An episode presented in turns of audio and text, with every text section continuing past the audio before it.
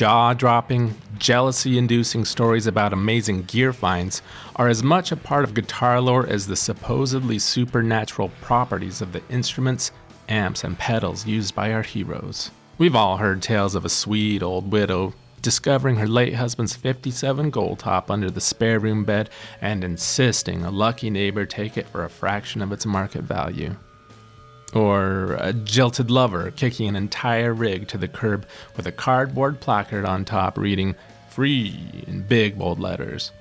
Or maybe a reluctant garage sale trip turning up guitar gear gold, wedged between a box of dusty old eight-track tapes and a finicky typewriter. The stories often seem way too good to be true, especially since reference books, eBay, and a zillion other resources make it so easy for next of kin to ascertain the gear's true value and get their just rewards, or revenge. But as much as we'd prefer to believe the stories are urban legends, deep down we know they're true. They just never happened to us. The worst part is when you personally know someone who's experienced one of these once-in-a-lifetime gear scores. You're torn between being happy for them, jealous or even covertly pissed about their good luck, and kicking yourself for not being more vigilant or eagle-eyed in your own search for tone treasure. How come I always end up paying through the nose for crap that's nowhere near as cool as the stuff Karen finds? Man, Eric is such a schemer. Dude always kisses ass and sweet talks people to weasel him out of whatever he wants. Dave only finds this stuff because he can't keep a freaking job and has way too much time on his hands. Yes, the justifications we tell ourselves can get ugly. So be forewarned, you're about to feel all of those emotions and more as we talk to fellow gear junkies about their remarkable gear finds. On the bright side, chances are you'll also find yourself at least as captivated by the people and circumstances in these sometimes bizarre, often touching accounts. Because there's a lot more to these stories than luck. In fact, it's not entirely crazy to argue that it's the encounters themselves that are priceless. The acquired gear is just tangible evidence of the humanity we experience when we're adventurous and open ourselves to the possibilities life places before us. I'm Sean Hammond, and you're listening to Conversations in the Key of Life, the premier guitar podcast that talks to you about your musical journeys. Our first insane gear find story is from Brennan McNally of Mission Viejo, California, who came across a mysteriously titled ad while scouring Craigslist back in two thousand thirteen. Brennan's story begins just after he'd sold his nineteen seventy-six Fender P-bass. A sale that seemed kind of unusual for a gear hound, so I had to ask why. It was a great bass. I played a few gigs with it. I loved it, but you know how gear acquisition syndrome goes, and I had just kind of gotten tired of it. Um, and I was always, basically with me and Craigslist, I'm always looking to move up. I like to flip stuff. I like to buy and sell trade. And I don't know, I just got tired of the bass, and I felt like there would be something better out there for me. Uh, and it was in mint condition too, and I got a deal on it, but I knew that if I sat on it forever, you know, I wasn't making a lot of money back then. So I knew, oh, I'll never really be able to buy something. I need to sell something. And that was the one thing I had where I looked at it and I was like, all right, it's, it's time for this thing to go. Knew you could get a few bucks out of it. Yeah. Yeah, yeah. I think I, I made like six hundred dollars selling it. Yeah. I bought it for twelve hundred dollars and sold it for eighteen dollars. Pretty good. Yeah. It's not bad. Yeah. So as soon as I sold it, I had this cash in my hand, and I knew if I put it in the bank, I would pay rent with it and do all these nice, responsible things. So I just immediately, like, same day, this all happened in the same day, went on Craigslist. And, you know, I always have ideas for what I want, but this time I was kind of just a blank slate and was kind of in the mood to buy something the same day, which ended up happening. Uh, and I found an ad that didn't have any pictures, and it was only one sentence, and which generally is not very reliable. It's generally pretty sketchy, especially in L A. But what did it say? It said, I remember the title said, nineteen fifty-nine Gibson Bass, which ended up being incorrect. It was fifty-eight actually, but he bought it in fifty-nine, and it's so it's a nineteen fifty-nine Gibson Bass. That's all it said. No pictures. No pictures, and then the description just said good condition. That was it. And there was a phone number, and I called it, and I could tell the guy was pretty old by his voice, and he only lived like twenty minutes away from me in L A, which, you know, twenty minutes away is actually pretty close. And so I called him and said, hey, I'm interested in your bass. He didn't have any ask. He didn't have an asking price on it either. And I just said, could you tell me a little bit more about it? Do you know the model? Blah, blah, blah. And he didn't know the model. He could have just looked inside the F-hole and read the label, but he was like, oh, I don't know. I bought it when I was a kid. Um, it's in really good condition. Uh, I just, he's, he's like, I just found it. I put it away in, you know, the attic or the closet, and I just found it. You're like, no way. Yeah, I was like, can I come over and see it? He's like, oh, absolutely, sure. So I just rushed over there. You know, this guy, this is a person who clearly does not own an iPhone and couldn't send me pictures or anything. I was like, oh, can I just come over? And I noticed that he had posted the ad that day too. So I was like, oh man, I'm probably the first person to respond to this. I better rush over. So I rushed over, and I forgot to bring the money with me just in case I wanted to buy it. But I get there. It's a very nice old man, pretty small, like normal house. And there's a couple guitar cases uh, there. And I'm like, oh, are you selling something else? Before he even shows me the bass. And he was like, oh yeah, I found this other one.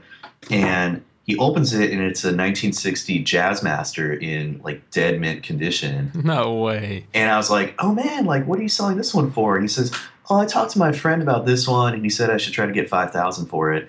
And in my mind, I'm like, that's also a great deal, but I don't have five thousand dollars. So I played it a little bit and was like, wow, this is really cool. So you're prepared for the price to be pretty high on the bass. Yeah, so I thought, oh, okay, he's talked to people. He probably took it to, you know, Norm's or True Tone or something. And But no, so he opens the bass, and I see, you know, lift in case. So I'm like, oh man, this is this is real. I think this might be real. He opens it, and it's in almost dead mint condition. Uh, the only difference was the tuners had been swapped out like two years later for the regular standard full size one. Um, the fifty-eight and fifty-nine model has banjo tuners on it, which are pretty weird. Mm-hmm. But aside from that, it was like dead mint. And he pulls it out, and I just kind of, I have to struggle not to just giggle or anything. Like, keep a poker face and be like, oh, okay, it looks pretty good. Like, you know, pretend, pretend to look for, for scratches. Yeah, I don't know about this. Uh, I don't know. It smells pretty old to me. And so he didn't have an amplifier. And so I brought, the only really portable thing I had at the time was a, a Silvertone Twin twelve, which is not the best way to try out a bass, but it, you know, so I brought that and set it up, and I start playing it, and it has the original flat wounds on it. Like, no way. Yeah. And he said, he said, oh, I, I haven't pulled it out since probably nineteen sixty-two. Oh, geez. Um, and I was like, wow, it's crazy. And so I'm just asking him, like, so tell me about it. Why are you selling it? Like all these questions. And he says, well, I'm from Pittsburgh originally, and I played it in a doo-wop band. I bought it in nineteen fifty-nine, and I played it in a doo-wop band until nineteen sixty-one, and then I stopped playing music, and I put it back in the case, and I forgot about it until right now. Ah, what a shame. I know, what a shame. And he showed me pictures of him in the band playing it, and he even, he didn't have the seven-inch, but he had found on YouTube a rip of a seven inch of him playing it. So it was crazy for me to hear this old record with the actual bass, you know. Do you remember the name of the band or anything? Yeah, I think they were called Chariots or something. Yeah. Huh. Nice. So I remember the best thing was I kept playing it, just trying it out and trying to keep a poker face, not not look too excited. Yeah, because I was like, I had, you know, I'd had a few vintage things before, but not a fifty-eight Gibson in mint condition. Um, and the whole time I was playing it, a couple times he said to me, he kind of like laughed and said, I don't know why you would want an old one when you could just buy a new one. Like, he kept saying that, and I was like, oh my God, he doesn't get it. And you said you said the model was a an E B three? E B two. E B two. The big hollow body one. It's basically an actual three thirty-five body that they just put a single single coil in. They switched to humbucker the year later, but I knew it was, I had done a little bit of research on it, and I knew it was a fifty-eight because it had a single coil and it didn't have the baritone switch. So I looked at it and I was like, oh my God, this is the first year. When he said, when I read the ad and it said fifty-nine bass, I was like, okay, this is probably an E B two. Um, or if it's later fifty-nine, it could be the E B zero, like solid body one. So I knew it was one of those two, and I got there and saw it. I was like, okay, it's an E B two. And then I noticed no baritone switch, giant single coil pickup, nineteen fifty-eight model. And so I finally asked him about price, and he just kind of said, he's like, well, I looked at what new ones cost, which Gibson's never reissued it, so I have no idea what he was looking at. Um, maybe like the Epiphone Rivoli, like Korean one or something. But he based, he just said, like, what would you feel comfortable paying for it? And I said, well, I have sixteen hundred dollars. I was like, I would love to pay that. And he was kind of like, wow, okay, which means he probably would have said yes to like a thousand or something ridiculous. But I was like, I have sixteen hundred dollars. I don't have it with me, but I can go get it right now. And he was like, wow, okay, deal. And I remember thinking, why didn't I bring the money with me? Someone else is going to see this ad and rush over. And I was like, and offer him more. Yeah, I was like, okay, I'm going to go get the money. I'll be back in under an hour. Please don't sell it to anyone. He's like, no, no, no, I'm not going to sell it. And I don't think I've ever driven faster in my life. I remember an actual thought I had was, even with a four hundred dollars speeding ticket, I'll still make a deal. I wasn't thinking about insurance rates, you know, skyrocketing, but I was like, I can, I can afford a ticket right now. Do you know how much these would tend to go for? So the interesting thing is there isn't a huge market for E B twos. You know, as you can imagine, people want P-basses and they're going to spend that kind of money. But and there's also only, I contacted Gibson afterwards and they found their shipping ledger and said that they shipped ninety E B twos in nineteen fifty-eight. So it's more of a collector's thing. Um, but I found there's a store called Fretted Americana. Oh, yeah. Here. Yeah, yeah. And they had one for sale, fifty-eight, um, but with the original tuners. Um, oh, I ended up tracking down original tuners on eBay, so it ended up becoming original. They were selling theirs for like eleven thousand dollars or twelve thousand dollars. Oh, man. Yeah. Um, okay, so you got a good deal. I got a pretty good deal. I got a pretty great deal.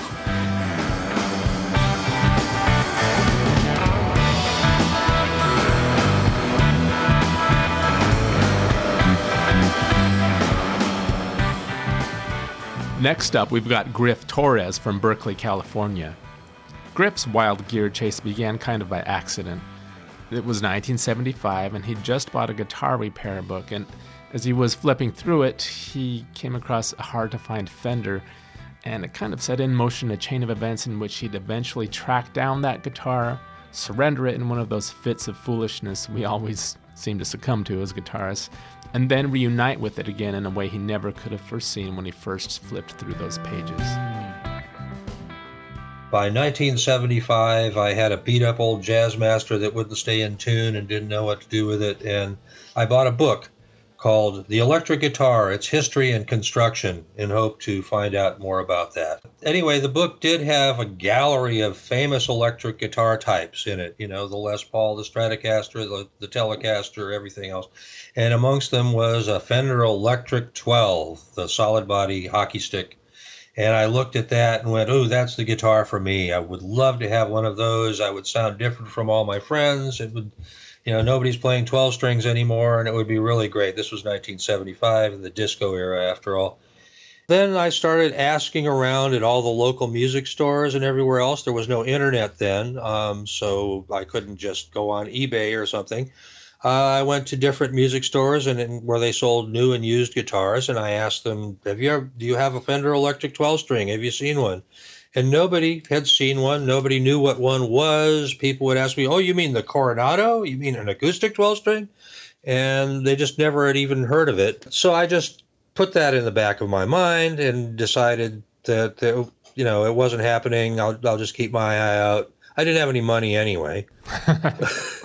So about a year and a half later, I had a job, saved my money. I was going to buy myself a record player. This was nineteen seventy-six now.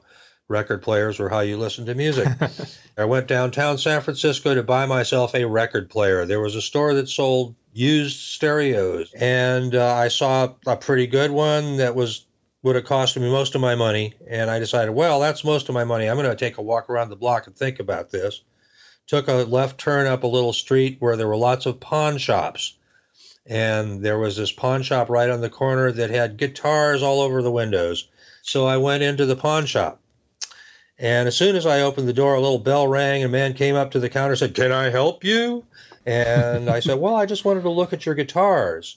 And he sort of gave me a look and said, "Well, was there a particular guitar you were looking for?" So he wasn't a super friendly guy. It was kind of like used to people coming in and banging around on his guitars and then just leaving. Right, exactly. That's probably what I would have done, maybe nicely. But anyway, I, I said, "No, I just want to look at your guitars." And he said, "Well, really, is there a particular guitar you were looking for?" I thought, okay, do you have a Fender Electric twelve string? Nobody else had answered that question, you know, positively. But he just looked at me and said, "Yes, I have one of those." And he took me around the corner in the store, and there hanging on the wall was my Fender Electric twelve string. And I asked him, "How much is it?" He said, "Oh, one hundred fifty dollars. And that was a lot less than the record player I was planning to buy. So I bought it. What color was it? It's, it's a sunburst, three-color sunburst. Nice. It's a nice standard one. And uh, I walked out of the store with an electric twelve-string Fender guitar that, uh, gosh, he even gave me a case, but it was a bass case that didn't fit it very well. Now, if I remember correctly from your the, when you first reached out to us in, in your email, yeah. uh, it wasn't quite what you expected when you got it home, right? Right. Yeah, I got home and noticed that the intonation screws for the, the saddles on the bridge, all twelve of them, were bent. They were bent in. I don't know how that happens. Maybe just from sitting around in string pressure. I don't know. But anyway, it was very hard to intonate because of the bent screws. I got it intonated, and the truss rod was out of adjustment. It wasn't horribly bowed, but it was bowed to the extent that it, the action was very stiff. And it just wasn't fun to play. It didn't sound anything like I expected it to. It was sort of a harsh sound and difficult to play up the neck. And I, I messed around with it for a couple of weeks. And then a roommate of mine who had just been given a brand new Fender Stratocaster but didn't like it because she was a Gibson girl, mm-hmm. uh, offered to trade that Stratocaster for the twelve-string because she was in a band and thought the twelve-string would make a great guitar to play slide on. Turned out it was. Uh, I took the Stratocaster in trade. So she had a, a brand new seventy-six Strat, is that? Brand new seventy-six Stratocaster. Okay. It was, you know, the three-bolt neck and the, you know, it was a walnut finish. It had three-bolt neck and a bullet truss rod. Very nice looking one. And it, it ended up playing and sounding really good, actually. It had a maple fingerboard. Um, I took it to a guy who shielded all the electronics nicely so it didn't hum much, and It, it played beautifully, actually. It was a nice Stratocaster, and I had that for about three years. It wasn't my only guitar. Uh, in the meantime, my uh, roommate played slide in her band with it, and then her band broke up, and we weren't roommates anymore, and I, I didn't see much of her. Uh, three years later, I ran into her in a local bar, and she was in between bands and in between jobs and wanted to sell the twelve-string to help make rented things.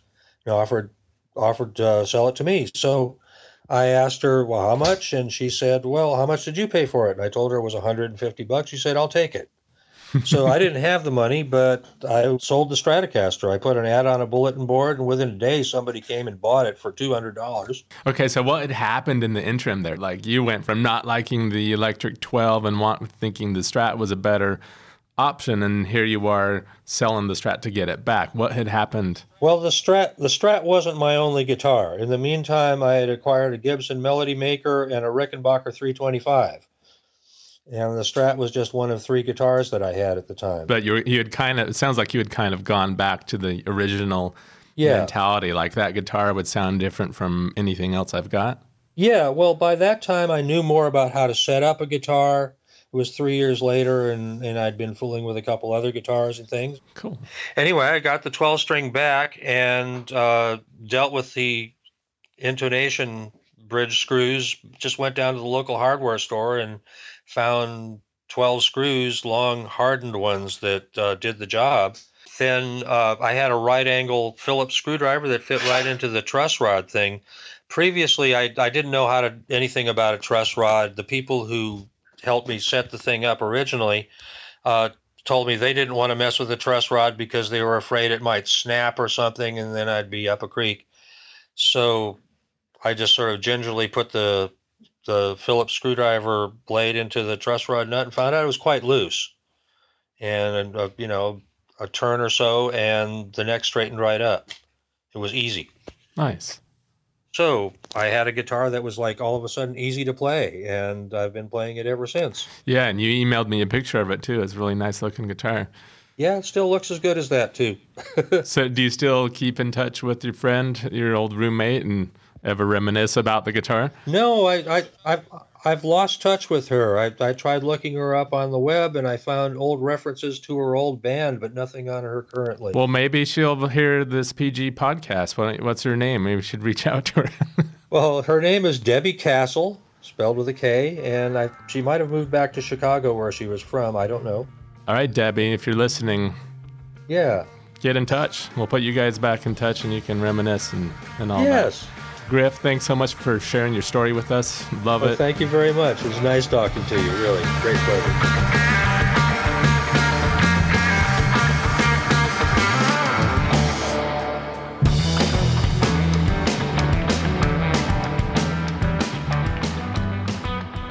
And then there's Stephen Burns from Atlanta, Georgia, who stumbled across an unreal deal that involved a rather strange rendezvous point and a solemn promise that would be put to the test much sooner than Stephen imagined. So I was uh, an avid Craigslist person for a, a really long time, and, and I was always looking on Craigslist for new gear. Um, and I, I, when I'd just gotten a job when I was seventeen, and I had money to burn.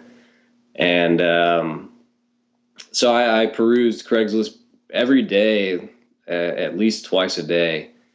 And I, I came upon this ad. It was a Gibson S G, four hundred fifty dollars was the the title of it. Not a lot of description in the ad. It was a very grainy picture.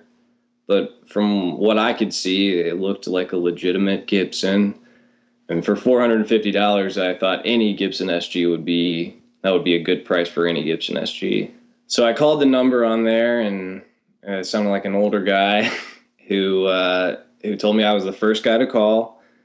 And um, if I wanted to come up, he was about forty-five minutes north of the city. And uh, I'd have to drive up there and, and meet him at the Waffle House parking lot right off the exit. Why Waffle House? Yeah, very specific instructions. Did you ever find out why it was Waffle House? Like, I don't know. It, is it after dinner it, or what? No, it was uh, it was in the middle of the day. It was an afternoon. I think that was just kind of the one of the main landmarks out off of his exit. Okay. But yeah, so he we met up in the Waffle House parking lot, and I brought a, a little. Uh, one tiny little Marshall practice amps to make sure all the electronics worked and everything. And he uh, he pulled out the guitar, and I saw that it was definitely a vintage S G. And he, he told me it was a seventy-four S G standard. He'd bought it brand new and had played it, you know, in bars and at home. And it was, you know, it was pretty pretty dinged up, and the case was kind of beaten up, but. Uh, you know, he let me uh, let me plug it in and played it a few times, and everything worked perfectly. And, you know, right as I was kind of ready to give him the money, he was like, well, how about you uh, how about you play a few licks for me? How about you play a few uh, Freddie King kind of licks? and uh, I was like, OK, and I played through some some blues riffs that I knew, and he was like, yeah, I just want to make sure, make sure that you're uh, you're not just going to collect it or, or flip it. And I want to make sure that you're going to be playing it and you're going to actually give it some some love. And uh, and I was like, you know, I I will. I'll love this guitar. I promise you. I, I in the short time that I played it, I'd already kind of fallen in love with it. And uh, I was like, I, I'm never going to sell this thing. Trust me. And uh, so I ended up giving him five hundred dollars for it, because there was a small part of me that felt like I was still still kind of ripping him off. Like maybe he didn't realize what he could get for it. Yeah. Because this, this was only like six, seven years ago. Yeah, right? it was six, six or seven years ago. And, and the thing is, is that, well, he told me on the phone that, you know, I was the first caller, but he'd gotten emails and they were offering him, you know, fifteen hundred dollars, sixteen hundred dollars for it. And he said, number one, he didn't like it that they didn't call. They just emailed.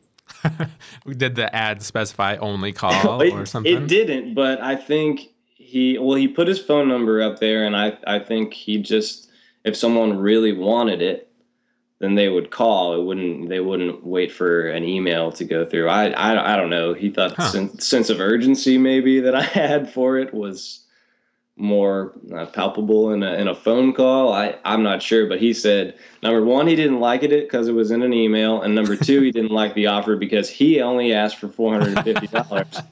Why would he want any more? Oh man, did he seem like he needed the money, or like he didn't? He didn't. I mean, you know, he seemed like a very average retired guy who was just, you know, living out his last, you know, decades in relaxation. He was very, very calm, very, you know, very present, very, I, I don't know. He seemed to, like a wise old guy. Definitely was, very particular. Yeah. Would offer me more money than I asked for. Yeah. So very particular, to say the least. And uh, he said he was happy that it was going to a, a young bluesman, which I, I really wouldn't even have considered myself a young bluesman at that at that age. He, but he saw it in me, I guess. So I, you know, I strapped it up in, in my front seat. I gave it a seatbelt. It came in the original case as well, which is awesome. Sweet. But I, I strapped it in my front seat to make sure nothing happened to it. And, uh, yeah, about fifteen minutes later, uh, I got a phone call, and they said, you know, he, he'd given my phone number out to, I guess, the people who had emailed him or someone who had called him later. And, uh, the guy said that if I drove it to his house right then, he'd, he'd give me fifteen hundred dollars for it. And, uh, you know, I had to politely deny his offer, and, uh, And yeah, I, I always thought that it, that it was the the old guy who was he was testing me. He'd got someone someone at the Waffle House to call me up. This guitar definitely has a special place in my in my heart more than, than any other guitar, just because of how I got it and kind of the promise that I made to to this guy to to never sell it. I, I feel really bound to that promise, really. Yeah, that, that's that's really cool that you are keeping your word. And have you actually thought in the future, thought ahead to the future, like, all right, what am I gonna do? Yeah, when when I'm done playing guitar, you know, whenever that is, you know, fifty, sixty yeah. years down the road or whatever. Yeah, I you know I have in in you know kind of the romantic way. You know, I I I love to. Uh, to pass it along to another young player when that time comes. I I don't see myself stopping playing guitar for, like, as you said, fifty, sixty years. Whenever I'm physically unable to play yeah. is when I'll stop, I think. I don't think I could uh, survive long without without playing every day. But uh, and this thing, it just it just sings. You know, it, it's one of the best guitars, because the seventies S Gs, you know, they they kind of vary in quality, especially the ones that I've played. There, I've had some some duds. Uh, yeah. And this thing is just so musical, and and just you you feel it in, in your whole body when you play it. It's it's really a a fantastic instrument, and uh, so I, I would love to pass it on to somebody who's who's just as passionate about it and just as passionate about playing. I think that would be the game plan. If it's my son or you know daughter or. or anybody who, who I see fit, I guess. Totally. Thanks so much for sharing your story with us, well, Stephen. Thanks for, uh, thanks for letting me share it.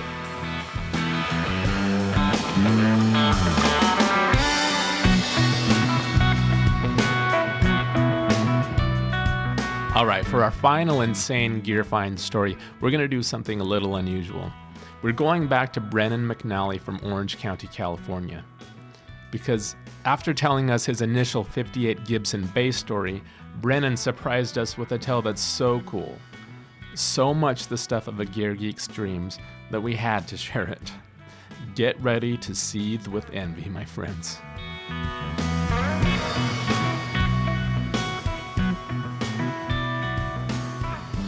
I have a friend whose dad collects guitars, loves guitars, loves music, um, and... And must be rich. Clearly. And so I go over to his house, and he has kind of like a little studio thing in the back um, that, you know, he just has friends over, and they jam and hang out. And so I got to know his dad pretty well because I love guitars, he loves guitars. And my friend plays drums, so he doesn't understand almost any of the guitar stuff, but I go over and play with him and his dad sometimes, and his dad always has crazy gear, and we nerd out over it, and I get to play some of it. So I'm over there one night, and he has, you know, most of his stuff is in mint condition, and he doesn't let uh, friends touch those things or just take them out to jam. So there's always kind of like a newer, you know, Fender Jazz Bass or something, which is the one that's sitting out where it's like, hey, your friends can play this when they can, which is very fair. But this time I come over, and there's a very road-worn but beautiful P-bass, um, and it's in Olympic white, but it's faded to yellow, and I love stuff that's really road-worn and, and relic-y. And I'm like, oh, man, is this new? And he says, no, no, no, I just pulled it out, but, like, you can play this one. It's beat up. It's totally fine. You can do whatever you want to it. I'm was like, it like a relic custom shop one or something? No, it's a real sixty-three. No um, way. But he was fine with that one. That was the one where he was like, oh, yeah, you can play that. It's So what made that different from the other vintage stuff? Everything else. You have to understand this guy's process is on such a different level. Um, he has multiple other P basses in better condition, so that one's his beater. Absolutely. Um, cool. I wish I could. Man, I wish I could transport you to this room and you could. I'm talking like there's a fifty-one Telecaster on the wall, you know. And, oh man, like an Esquire or something. Yeah, and he's got, you know, probably a fifty-nine Burst and other stuff. But um, so he's on that level. So I come in and there's this beat up P bass, and but it's, you know, I mean, it's beat up compared to his mint condition stuff. Um, And so he's like, oh, yeah, yeah, you can play this one. It's a great bass, but, you know, you don't have to worry about putting scratch on it or anything. I'm like, wow, awesome.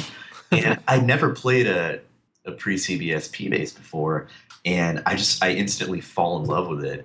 And so we're jamming all night, and I'm playing it the whole night. I never even switch to guitar. Usually we all move around. I'm just like, no, I have to play this thing for as much as long as I can. And afterwards I told his dad, I just kind of half-jokingly said, I'm going to buy this from you someday. And he was just like, no way, no, I'm never going to sell that. And I just kept saying, like, this is the best bass I've ever played. I'm going to buy it from you. And he's like, no, no, no, never going to sell it. And so we keep talking, and his dad mentions that he's going to go to Norman's Rare Guitars uh, tomorrow, the next day.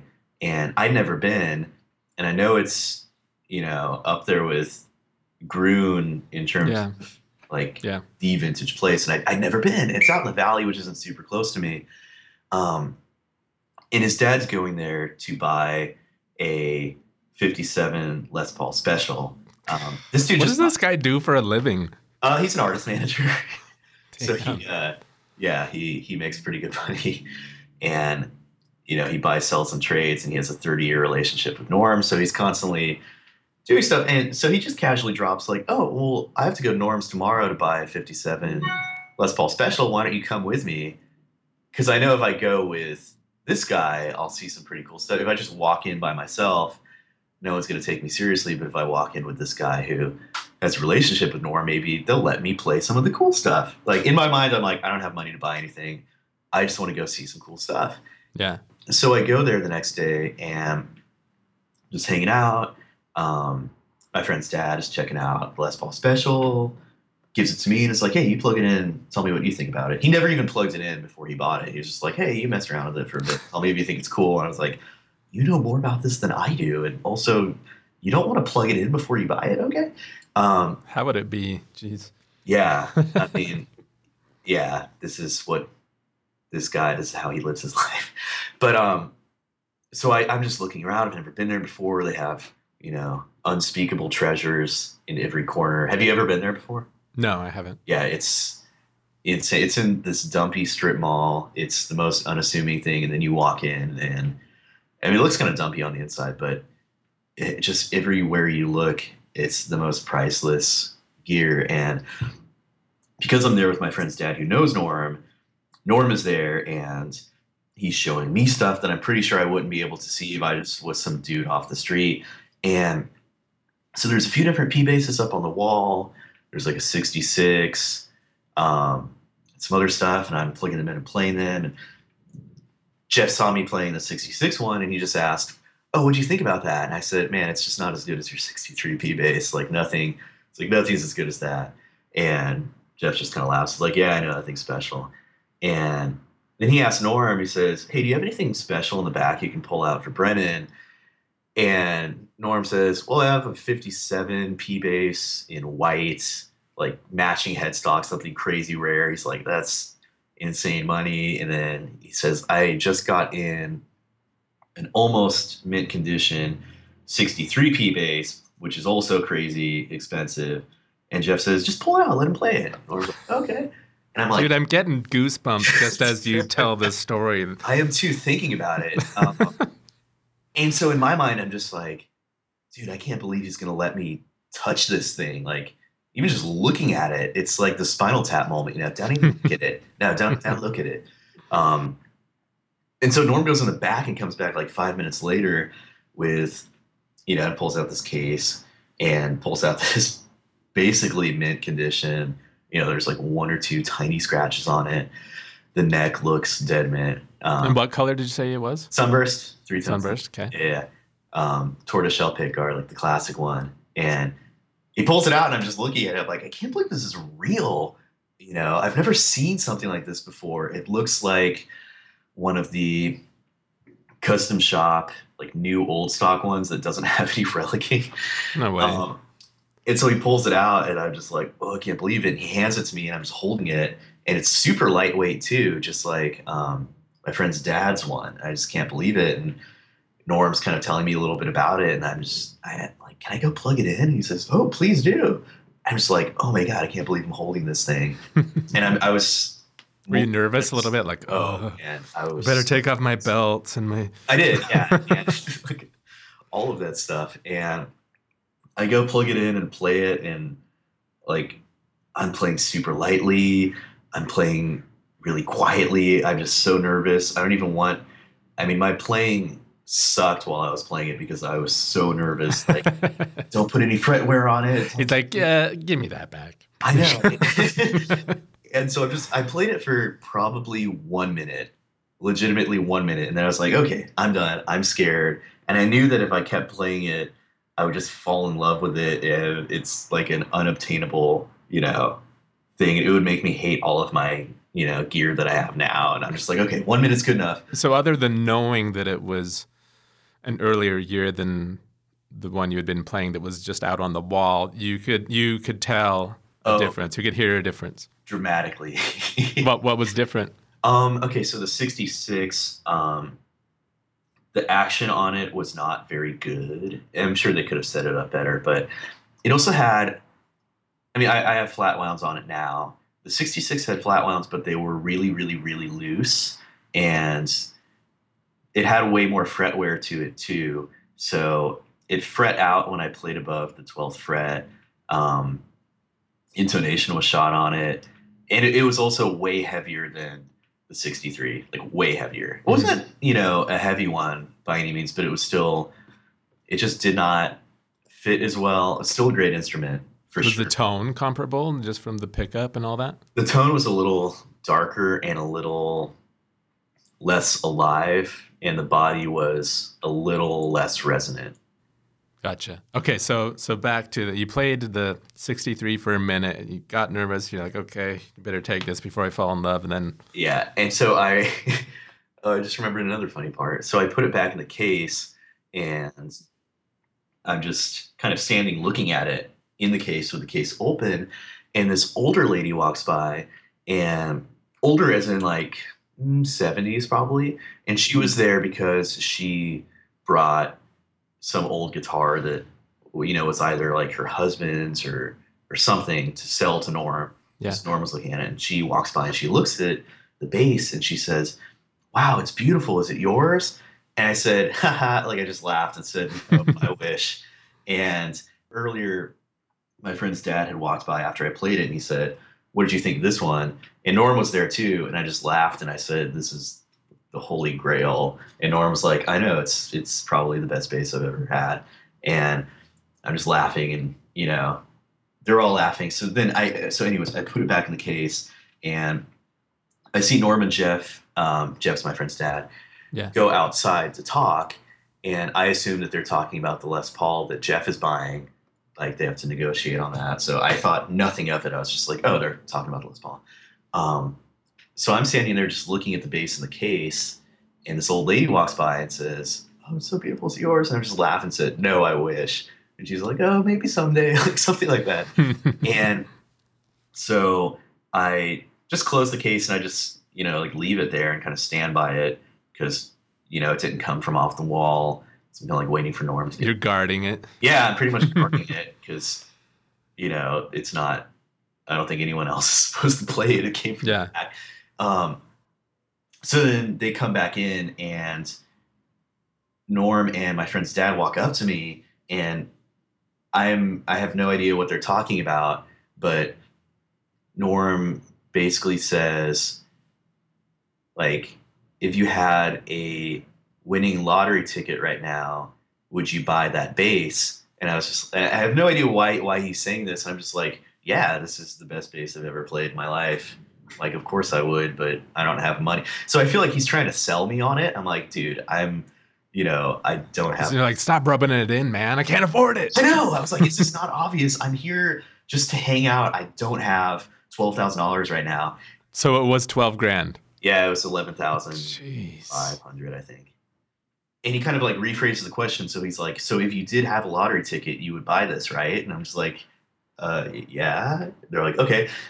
So they walk away and talk other stuff. And I see Jeff looking at the Les Paul special. So I'm like, whatever. And I see him at the, at the register paying for the Les Paul, obviously, that he was there to buy. And with a suit, with a little briefcase of cash, right? That would have been so much cooler. Uh, it's kind of anticlimactic when you buy expensive gear and it's just like one credit card swipe and then, all right, they should force you to pay with uh, that's right, cash. So anyways, he is, he has like a meeting or something that he has to go to. So this whole time he was like, like, oh, we can't be, we can't spend too much time at Norm's because I have this thing at four. So I'm like, okay, cool. So he's up there paying and he's finishing up and he looks at his watch and he's like, oh, okay, we got to go. We got to wrap this up. And they're like, okay, okay. So they speed out the checkout process. And one of the guys who works at Norm's turns to me and says, hey, do you need a receipt for your bass? And I was just like, what?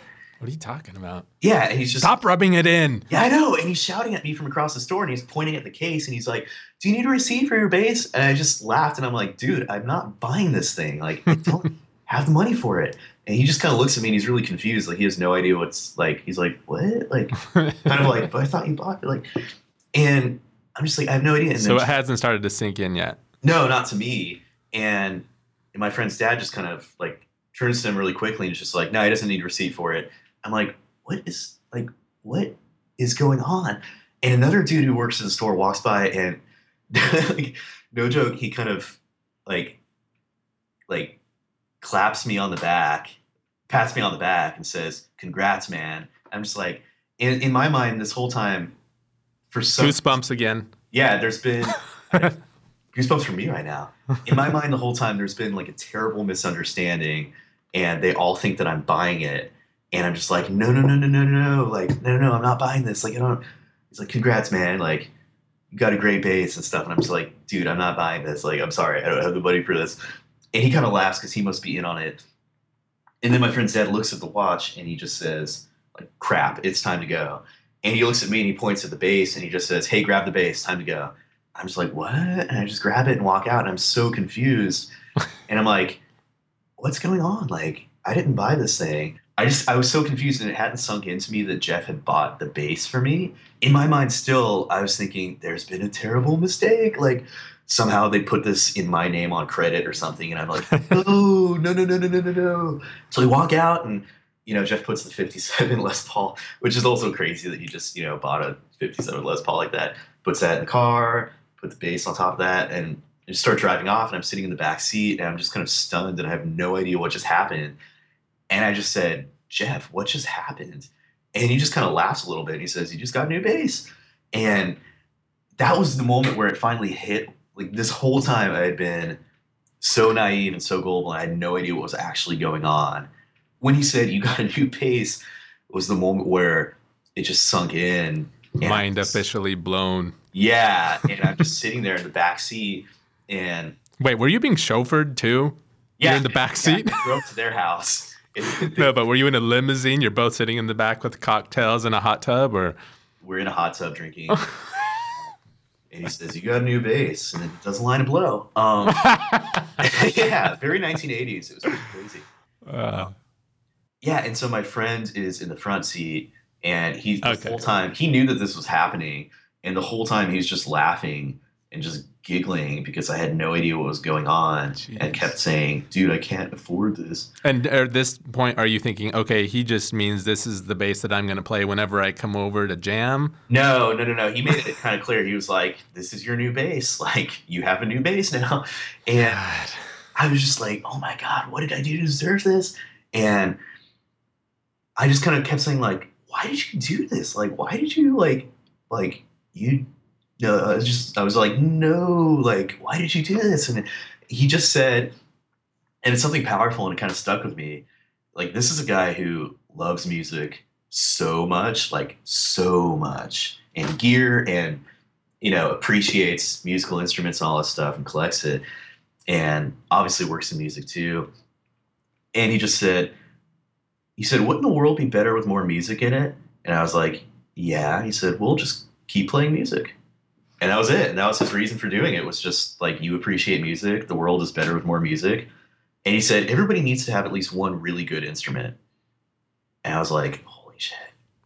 Like, I, I, I don't even know what I said to that. I was just like, I was kind of speechless. And I just said, I, I, I think I said, I don't know what to say. And he was like, you don't have to say anything. He was like, don't worry about it. Don't say anything. It's fine. Jeez, man, you just you just won the insane gear find story contest. There's no prize. You don't get a goddamn prize, dude. You already got the prize. Well, cool, man. Thank you so much for sharing the story. I uh, please stop there before you get to, like, he gave you a, a sixty-nine S V T stack or something.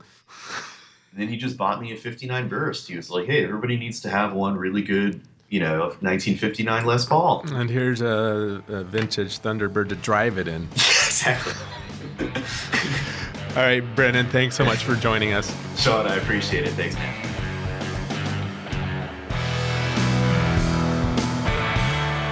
Thanks for joining us for Conversations in the Key of Life, the premier guitar podcast that talks to you about your musical journeys. Be sure to download more episodes where fellow guitarists and bassists share stories about meeting their guitar heroes, finding solace in music during times of crisis, and more. I'm Sean Hammond.